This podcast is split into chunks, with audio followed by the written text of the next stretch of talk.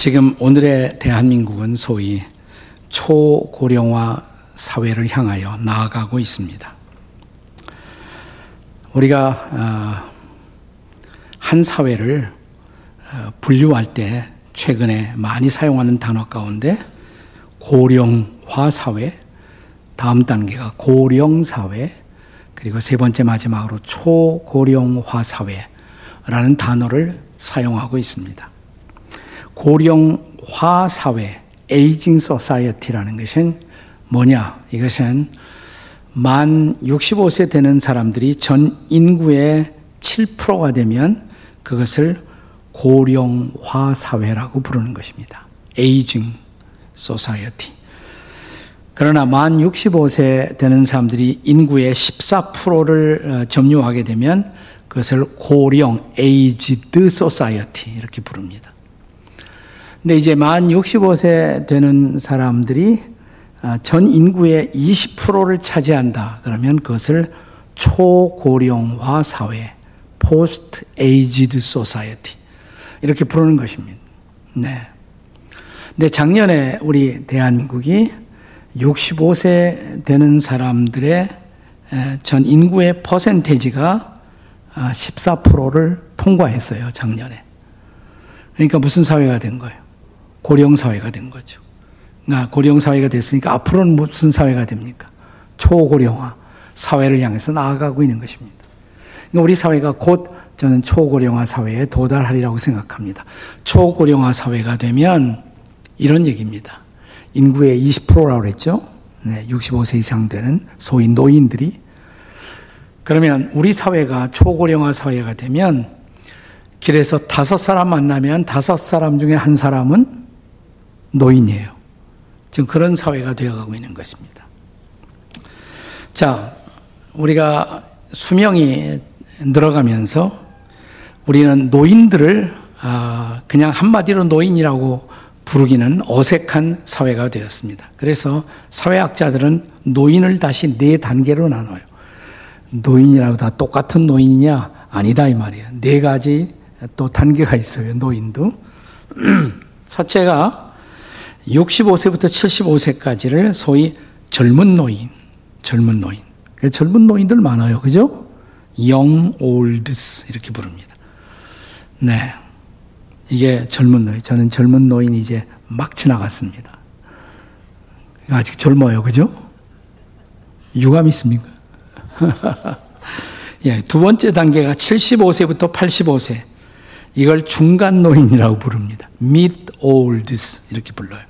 그런가 하면 세 번째, 노인의 세 번째 단계가 85세부터 95세까지를 노령 노인, old olds 이렇게 부릅니다.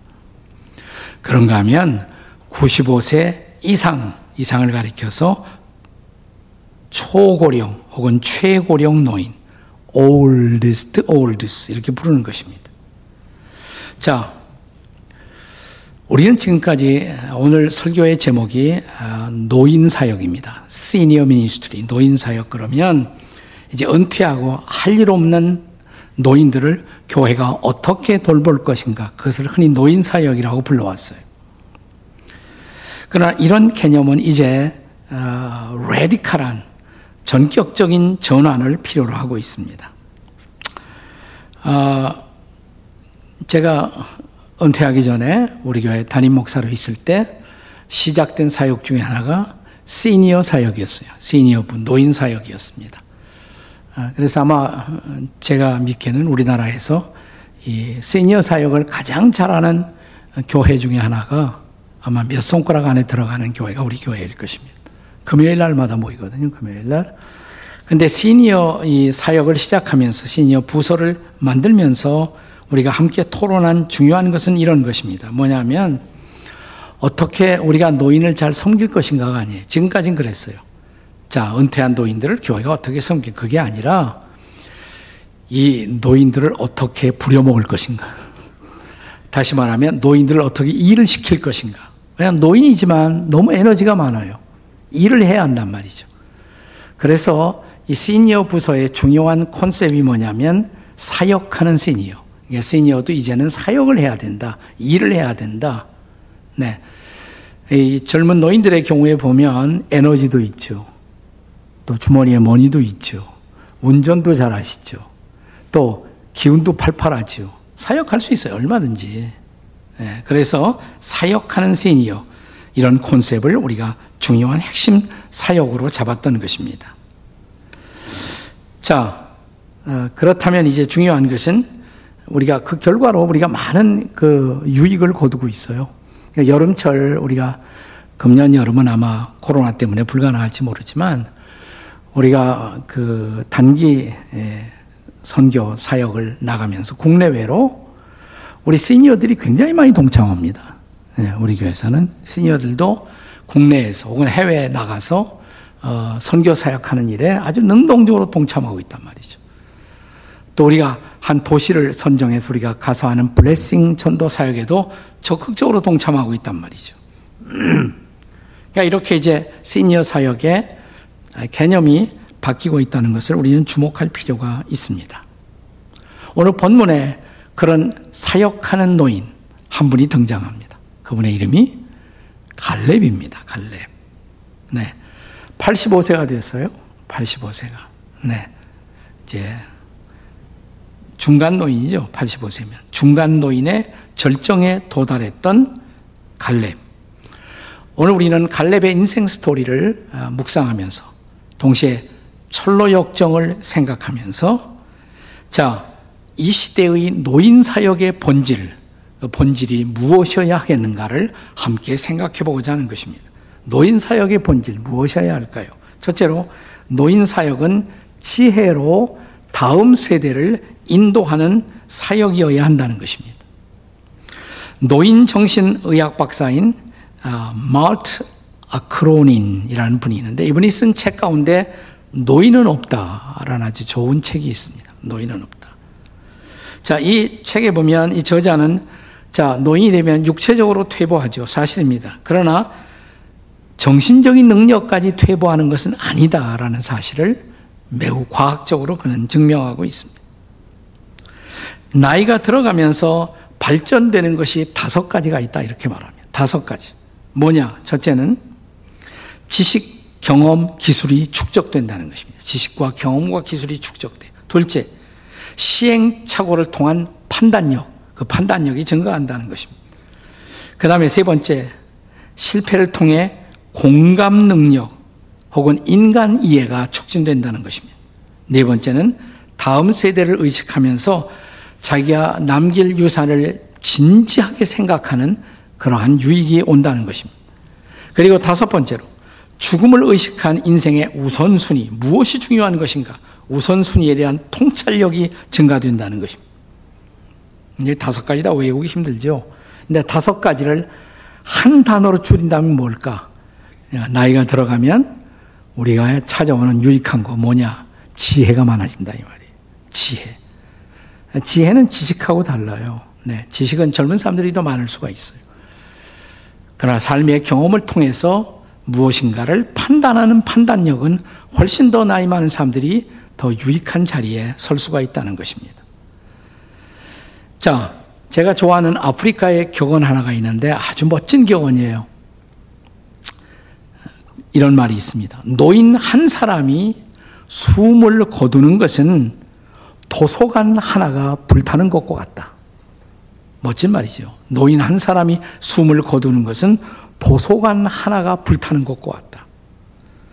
이 말은 노인의 지혜, 노인의 가치를 예찬하고 있는 매우 주목할 만한 말입니다. 영어로 우리가 지혜로운 사람을 말할 때 보통 wise man 이렇게 말하지 않습니까? wise man. 네. 근데 이 wise man이라는 말은 현대어고 고대 영어로 말할 때 지혜로운 사람을 이런 말로 많이 사용했어요. sage, S-A-G-E, sage. 뭐 싸게 이렇게 발음하는 사람도 있지만, 네. 이것을 아, 우리말로 번역할 때 좀 더 고상하게 번역하면 그냥 지혜로운 사람이 아니라 현자, 현자, 현명한 사람, 현명한 사람. 네, 놀라운 사실은 이 단어가 철로역정에 등장한다는 것입니다. 철로역정 제2편에 보면 자, 그 한 사람이 노인이 등장해요. 네, 철로역정 2편이 열리자마자 그의 이름이 미스터 세가세티, 세가세티, 세가세티. 현자, 현자라는 노인, 현명한 노인, 혹은 현명시라는 노인이 등장합니다. 자, 그가 어떤 역할을 하느냐? 자, 이제 철로역정 2부의 주인공은 크리스찬의 부인이었던 크리스티아나, 그리고 네 아들, 크리스티아나와 네 아들, 그리고 함께하는 순례자들, 그들을 인도하기 위한 초, 초장에 인도하는 역할을 하는 사람이 바로 현명시라는 노인이에요. 자기가 가지고 있는 지혜로 이들을 충고하고 이들을 경고하면서 이들이 가야 할 바른 방향으로 인도해 가는 것입니다. 자, 그러니까 노인이 바로 이런 역할을 할 수 있을 때 아름다운 노인, 필요한 노인이 될 수가 있는 것이죠. 네. 기독교 영성학에서는 과거에 다른 사람들을 잘 영적으로 충고도 해주고 가르쳐도 주고 인도하는 사람을 가리켜서 영어로 spiritual director, 영적 지도자다, 영적 안내자다, spiritual director라는 단어를 썼습니다. 네. 오늘날에 우리가 좀 더 많이 쓰는 단어로 대체할 수 있다면 오늘날 우리 이런 사람들을 멘토라고 말하죠. 멘토 혹은 코치라고 말하기도 합니다. 이런 사람들이 하는 사역을 멘토링, 코칭이라고 말을 합니다. 제가 언급한 마크 아크론이라는 이 노인학자는 이런 현자를 정리하기를 현자의 한 발은 과거에 또 한 발은 미래에 두고 사람들의 길을 제시하고 그 방향을 보여주며 가야 할 길을 넓혀주는 사람. 그것이 바로 자, 이 현자의 역할이다 그랬어요. 네. 영적 안내자의 역할이다 그랬습니다. 우리 주변에 이런 현자 노인이 우리 주변에 있다면 얼마나 좋을까요? 내가 의논하고 싶을 때, 내가 좋은 지혜가 필요할 때 언제든지 찾아가서 의논할 수 있는 이런 나의 인생의 스승과 같은 노인이 내 곁에 있으면 얼마나 좋겠어요. 그분이 우리 부모라면 얼마나 좋겠습니까? 우리 부모라면. 그래서 여러분의 부모님이 아, 이러한 현자가 될 수 있도록 또 부모님을 위해서 기도하는 것도 필요하겠죠. 자, 이제 철로 역정에 보면 크리스티아나가 절망의 수렁이라는 곳에 도착합니다. 그때 이제 현명 노인이 등장하죠. 미스터 현명 노인이 현자 노인이 등장해서 그녀에게 이렇게 말합니다. 바로 이곳이 이곳이 그대의 남편이 빠져서 죽을 뻔한 곳이었습니다. 그러니까 조심하셔야 합니다. 우리에게 누군가가 내 곁에서 이런 충고를 해주는 사람, 경고를 해주는 사람 필요하지 않습니까? 그래서 마침내 이 절망의 수렁을 크리스티아나와 순례자들이 잘 지나가게 돼요. 그녀가 크리스티아나가 잘 통과를 하자 현명 노인은 자 말씀을 가지고 이렇게 말합니다. 누가복음 1장 45절을 줍니다. 그녀에게. 한번 같이 읽어 보세요. 다 같이 시작. 주께서 하신 말씀이 반드시 이루어지리라고 믿은 그 여인에게 복이 있도다. 네. 말씀대로 잘했어. 라고 칭찬하는 것이에요. 자, 그래서 그녀와 그녀의 네 아들, 그리고 멀시라는 자비양, 이들이 마침내 좁은 문에 도착합니다. 좁은 문을 잘 통과하시라고 그들에게 격려를 해주고 현명 노인은 사라져요. 네, 제2편에 보면 철로 역정에 그런 얘기가 나온다 이 말이죠. 자, 이것이 바로 노인 사역의 진수죠. 시니어 사역. 노인들은 바로 현명한 노인들은 이런 역할을 할 수가 있어야 한다 이 말이죠. 다음 세대가 신앙의 길을 잘 갈 수 있도록 안내해 주는 사역 말입니다. 우리가 구약 잠언서를 읽어 보시면 잠언서에 지혜란 말이 굉장히 많이 나와요. 지혜, 명철. 지혜와 명철. 근데 이 단어가 의인화되어 서 마치 인격적인 대명사로 등장합니다. 지혜라는 단어가. 예컨대 잠언 8장 1절을 보시겠습니다. 잠언 8장 1절 같이 읽습니다. 시작. 지혜가 부르지 아니하느냐 명철이 소리를 높이지 아니하느냐 지혜가 너희를 부르고 있다. 지혜가 마치 인칭대명사로 지혜란 단어를 쓰고 있어요. 자, 잠언 8장의 거의 마지막 부분 이제 35절과 36절을 보십시오. 거의 복음이에요, 복음. 잠언서의 복음이에요. 한번 읽어 보세요. 다 같이 시작. 대저 나를 믿는 자는 생명을 얻고 여호와께 은총을 얻을 것임이니라. 그러나 나를 잃는 자는 자기의 영혼을 해하는 자라 나를 미워하는 자는 사망을 사랑하는 자라. 나를 얻는 자는 뭐예요? 생명을 얻고 나를 얻는 자는 생명을 얻고. 네. 복음 아니에요, 복음. 이걸 신약적으로 표현하면 뭐예요? 그리스도를 믿으면 생명을 얻고. 네. 나가 지혜, 지혜이신 그리스도, 지혜이신 그리스도를 우리가 의인화시킨 표현이라고 말할 수가 있어요. 그렇습니다. 지혜의 원천은 하나님 그리고 예수 그리스도이십니다. 우리가 그분의 지혜로운 인도를 경험한다는 것은 하나님을 믿고 따르는 사람들의 놀라운 축복이죠. 자, 오늘 우리가 읽었던 성경에 등장하는 노인 갈렙, 갈렙이 지혜로운 노인으로 평생을 산 비밀이 뭐냐?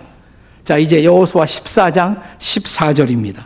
같이 읽겠습니다. 시작. 그가 이스라엘 하나님 여호와를 온전히 쫓았습니다. 지혜가 되시는 하나님을 온전히 쫓았기 때문에 그도 지혜로운 사람이 될 수가 있었다 이 말이죠. 자, 이 노인 사역의 또 하나의 중요한 본질. 두 번째는 노인 사역은 남아 있는 에너지로 싸움을 감당하는, 인생의 싸움을 감당하는 사역. 그것이 바로 노인 사역이다 이 말입니다. 자, 우리가 여기도 오늘 노인들이 좀 오셨습니다만, 노인이지만 아주 힘이 있잖아, 우리가. 힘이 있어요. 에너지가 있어요. 그래요. 인생이 살아있는 한, 내게 주어진 에너지를 가지고 오늘 오늘, 그날 그날, 우리에게 주어지는 인생의 싸움을 싸워가야 합니다. 믿음으로 살아오는 사람들에게 있어서는 늙었다고 해서 이제 모든 것을 포기하는 것이 아니에요. 네. 아직도 싸워야 할 싸움이 있어요.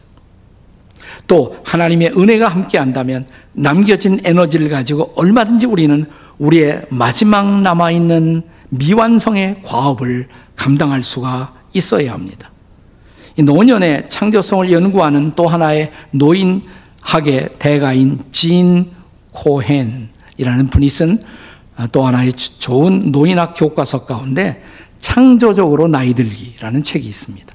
창조적으로 나이 들기. 이 책에서 자, 우리가 나이 들어 은퇴하거나 역할 변화가 생겨도 우리에게 두 가지는 계속 강화된다. 두 가지는 강화된다. 이 두 가지가 뭐냐? 첫째는 발달 지능.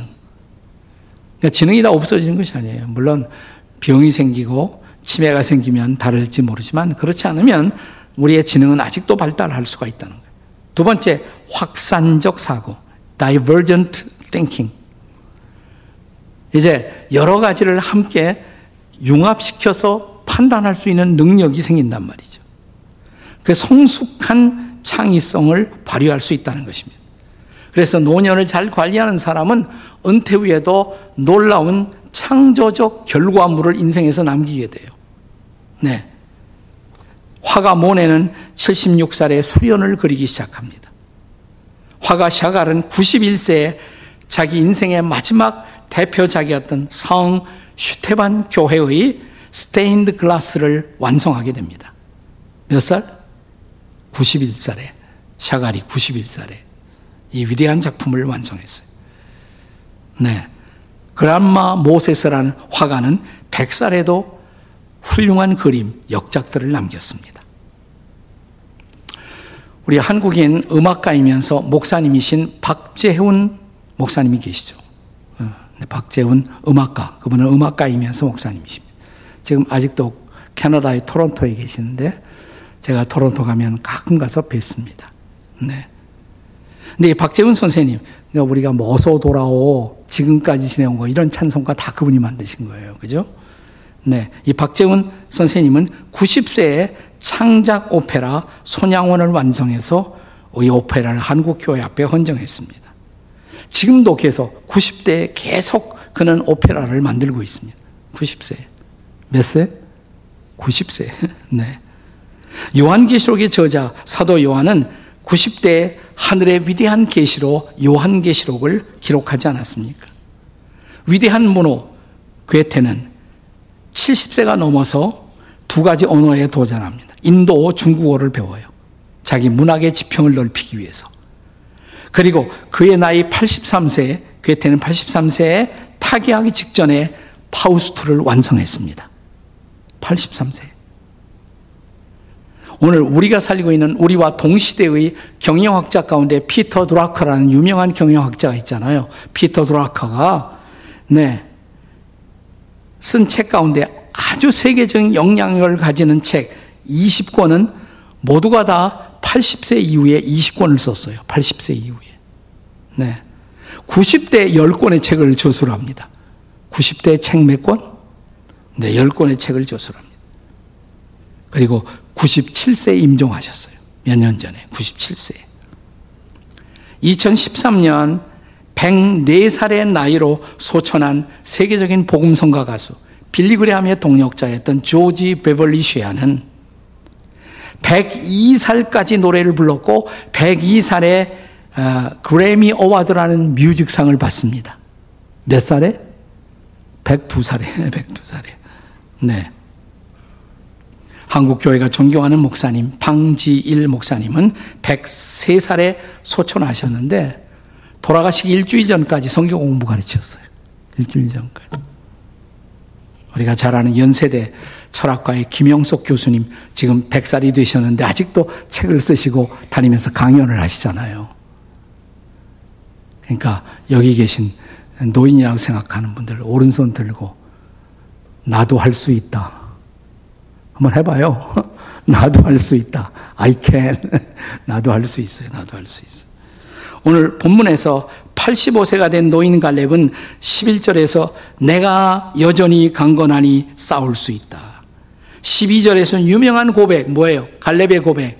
이 산지를 내게 주소서. 천로역정 2부에 사망의 골짜기를 지나가면서 크리스티아나 일행은 또 한 분의 멋진 노인을 만납니다. 이 노인의 이름은 뭐냐면 정직이라는 노인이에요. Honest라는 노인을 또 만나게 됩니다. 천로 역정의 노인 또 한 번 멋진 노인이 등장해요. Honest, 정직. 용감이라는 호위무사가 순례자를 어, 안내하면서 이 정직을 만났을 때 정직은 크리스찬의 정의를 이렇게 내립니다. 크리스찬의 정의는 뭐냐? 스스로 포기하지 않은 한 결코 패배할 수 없는 존재. 스스로 포기하지 않은 한 결코 패배할 수 없는 존재. 그것이 바로 그리스도인이다. 이렇게 말합니다.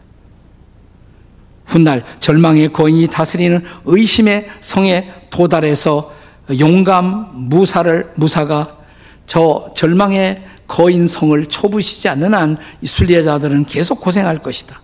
나는 순례자를 괴롭히는 의심의 성을 초부시기 위해서 거인과 싸울 것이다. 누가 나를 따라오겠소? 라고 말했을 때 가지요 제가 정직이란 노인이 제일 먼저 손을 들어요. 네. 그래서 마침내 그들은 네 절망의 거인성을 무너뜨리고 승리를 쟁취합니다. 오늘 본문에 나타난 마치 갈렙과 같은 노인 내게 주어진 남은 에너지로 하나님의 나라를 위해서 아직도 싸우는 사람들. 이것이 성경이 말하고 있는 아름다운 노인들의 모습인 것입니다. 자, 이러한 사람들이 오늘 우리에게 필요하지 않습니까? 우리의 부모님이 그런 노인이 되도록 그리고 나도 그런 인생의 길을 걸어가도록 기도하시기를 주님의 이름으로 축원합니다.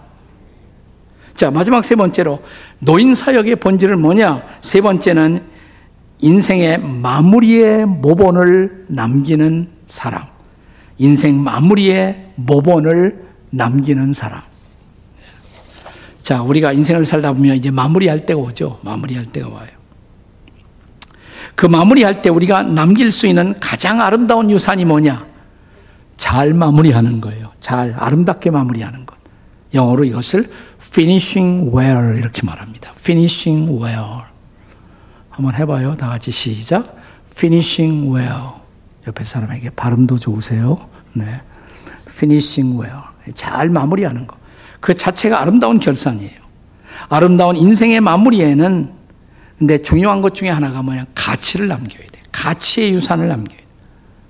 철로역정의 저자 정한 번연이 정직이라는 노인을 왜 철로역정 2부에 거의 마지막에 등장시키는 이유가 뭘까? 인생의 마지막에 정직이라는 유산을 남기는 이 노인을 우리에게 샘플로 부각시키기 위해서. 자, 우리가 예수 믿고 하나님의 자녀가 되고 크리스천이 되기 전에 우리는 마귀의 지배를 받았어요. 마귀는 어떤 존재입니까? 마귀는 거짓의 아비예요. 거짓의 아비. 그러니까 마귀의 지배를 받던 우리가 이제 하나님의 지배를 받는 하나님의 인도를 받는 하나님의 사람이 되었다면 하나님은 참되신 하나님, 진실하신 하나님, 정직하신 하나님, 그 하나님을 닮아가는 모습들이 나와야죠. 그게 제대로 신앙생활 한 사람의 모습이 아니겠습니까? 네. 자, 이제 정직이 예, 죽음의 강 앞에 마지막 시원성 천국을 향해서 가기 직전에 마지막 죽음의 강을 건너기 직전에 마지막 이제 친구들을 불러서 정직이라는 노인이 유언을 남깁니다. 이런 유언을 남겨요. 나는 죽습니다. 그러나 유언장을 쓰지는 않았습니다. 그러나 나의 정직은 나와 함께 이 강을 건너갈 것입니다. 그리고 내 뒤를 따라오는 사람들에게도 나의 정직에 대해서 이야기해 주십시오. 이것이 내가 남기고 싶은 유산입니다. 정직하게 살았다는 거, 이것처럼 중요한 유산이 없어요. 네. 우리 부모를 생각할 때, 비록 우리 부모가 부자는 아니었지만, 우리 부모는 정직한 분이셨습니다. 고귀한 유산이죠. 고귀한 유산이에요. 아름다운 유산이죠. 네.